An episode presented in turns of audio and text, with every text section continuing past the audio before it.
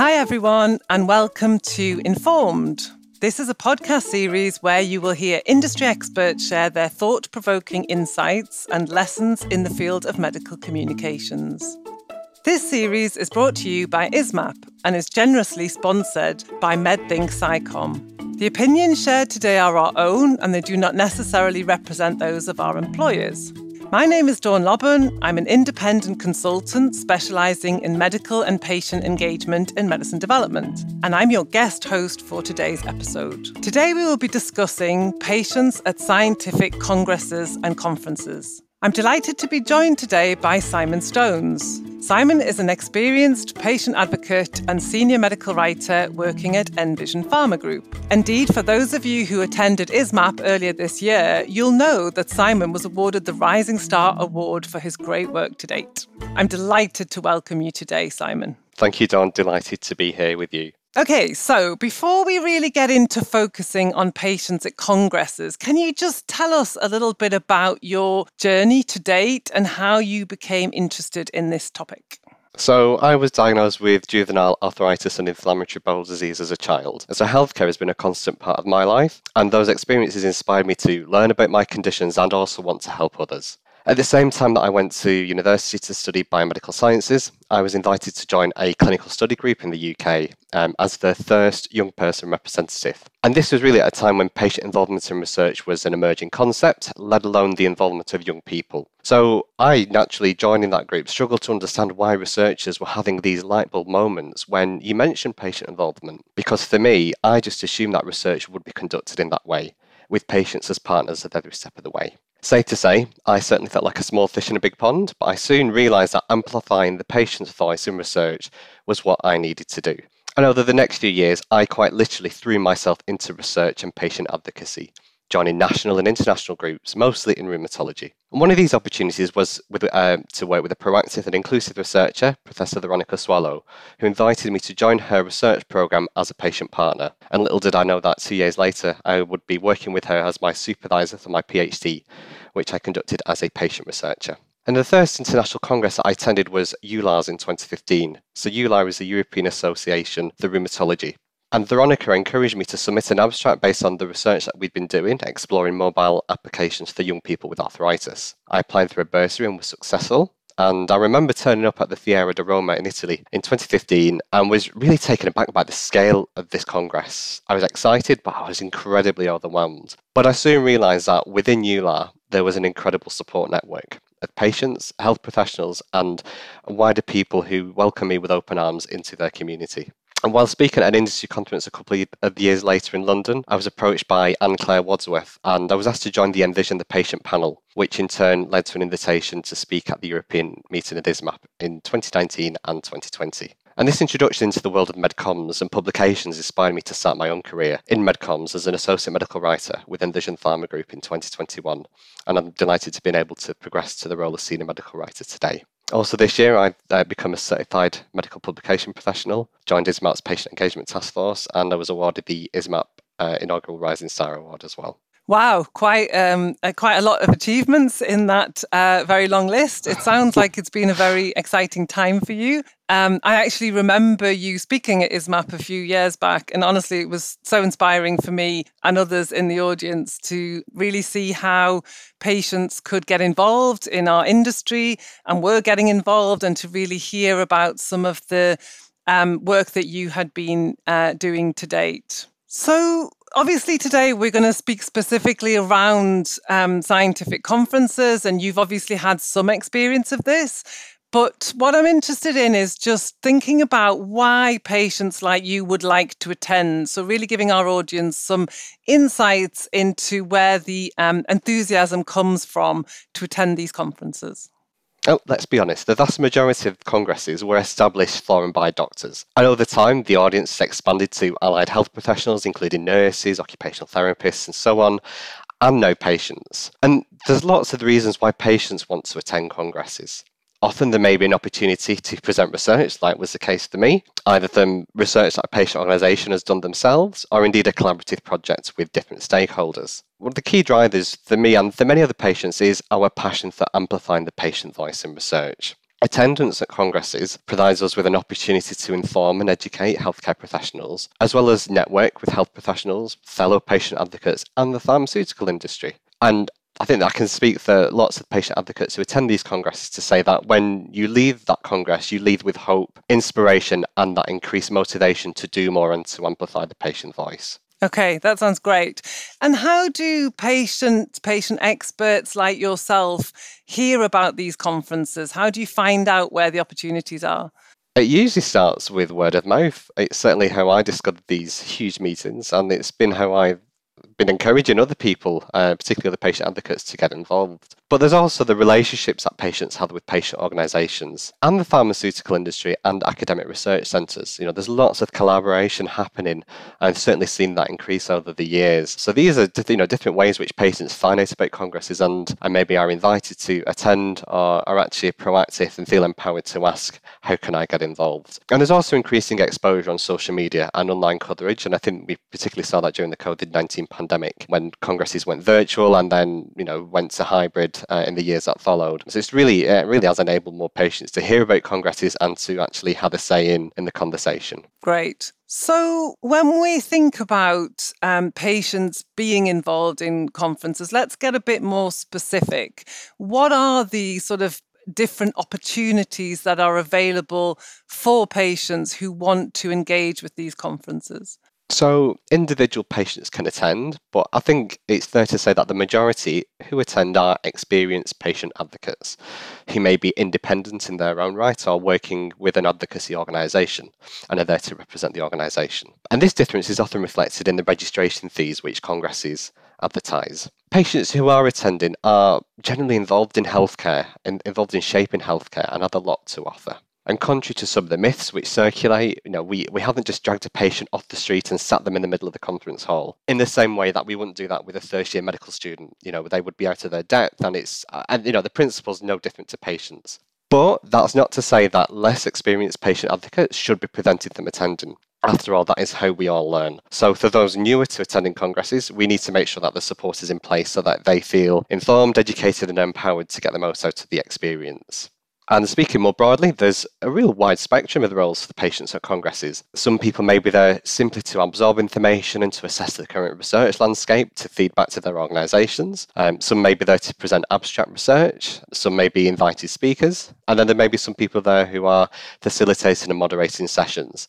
Um, and then all the way up to patients actually sitting at the table and providing strategic input into the Congress agenda.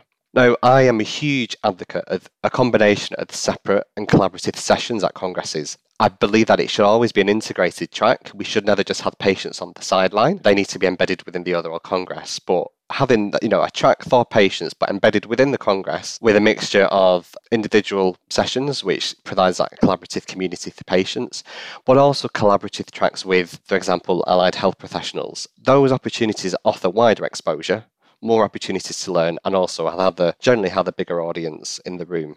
And there's a there's an increasing number of international congresses to look uh, to for inspiration. I'm naturally biased, but the rheumatology community have been leading the way. Firstly, with EULAR, the European Alliance of Associations for Rheumatology, as well as PReS, the Pediatric Rheumatology Society in Europe, and more recently, the American College of Rheumatology, ACR. And there are other ones outside of rheumatology, just not to show that I'm biased. Um, so EAU, the European Association of Urology, and ASCO, the American Society of Clinical Oncology, are just uh, an indication of some of those organisations which are expanding their reach. And there's also some national and regional uh, conferences as well.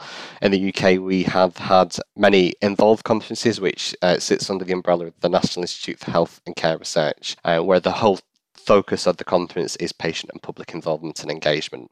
And I'm really, really excited to see that. We're also seeing online conferences, such as the recent uh, PXP, the for Patients by Patients Congress, um, which is really flipping the narrative. You know, we're actually having patients driving the agenda and HCPs are invited to attend. Wow. I mean, it sounds like there's a lot of opportunity. You've presented some really nice examples of some conferences that are embracing this and doing it well. But my understanding is it's not always that easy and that straightforward. And there are actually some barriers that you come across to be getting patients involved in conferences. So I'm wondering if you could just tell us a little bit about some of the um, barriers that you're aware of.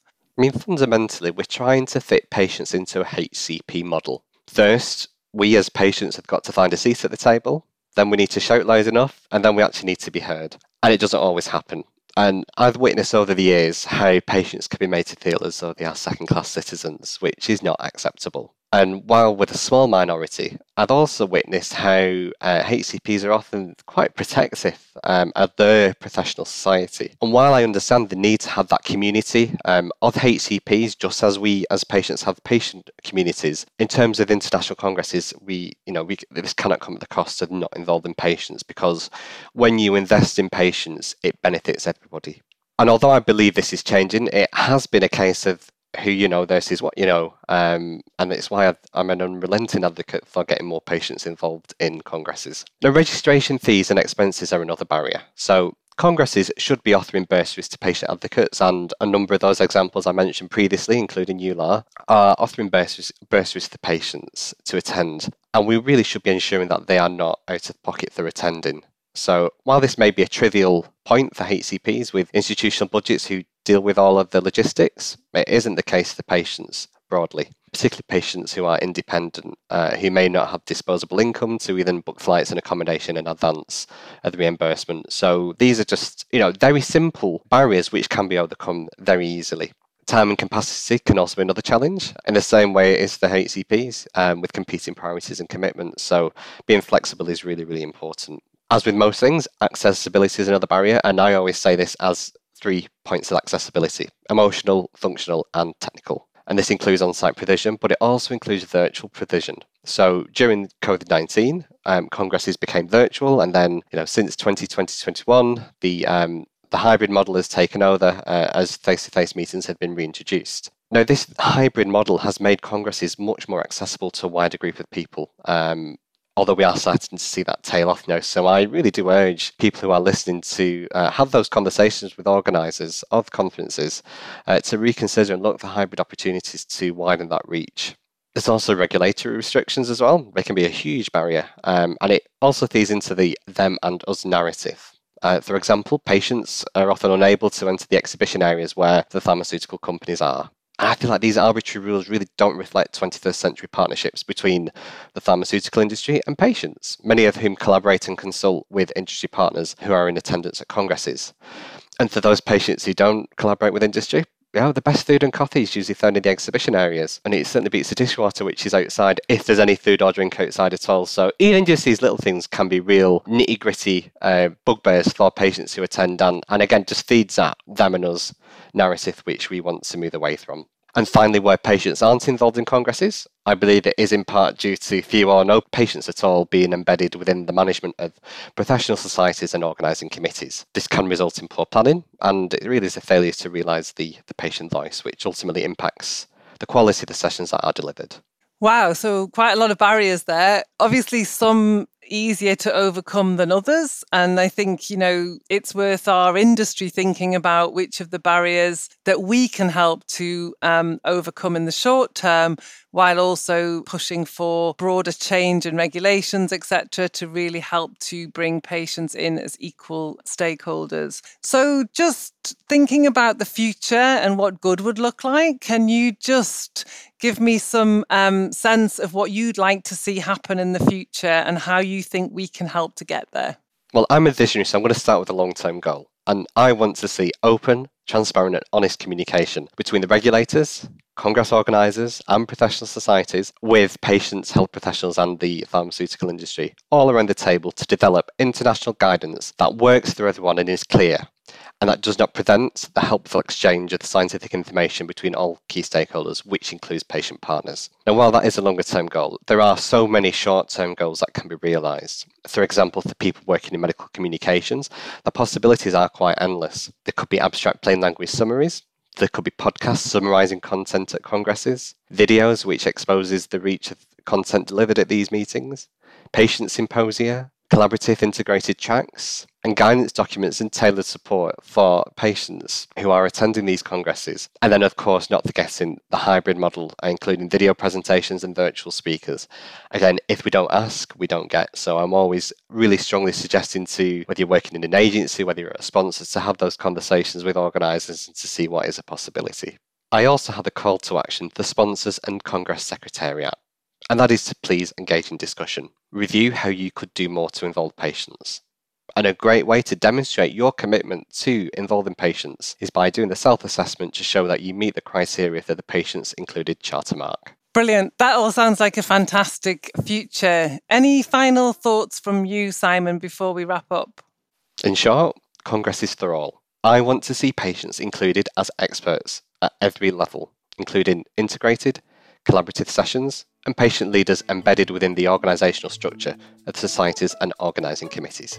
Sounds amazing. I am thoroughly um, inspired by your vision for the future, Simon, and hope that I can work with you and many others to try to realise some of that vision. Unfortunately, for today, we've run out of time, but thank you so much for your time and for sharing your experiences and your advice. Thank you for all the contributions you've personally made in this field. It's been really incredible. And thanks to everyone for listening to Informed for Medical Communication Professionals. Please take a minute to subscribe to the show on your favourite podcast app. You can inform your colleagues and rate our show highly if you've liked what you've heard today. Join ISMPP today to become a part of our community, to participate in our webinars, and to receive instant access to exclusive tools and resources. If you're interested, just go to ismpp.org where you can learn more. I'm Dawn Lobban. Thanks for listening and goodbye.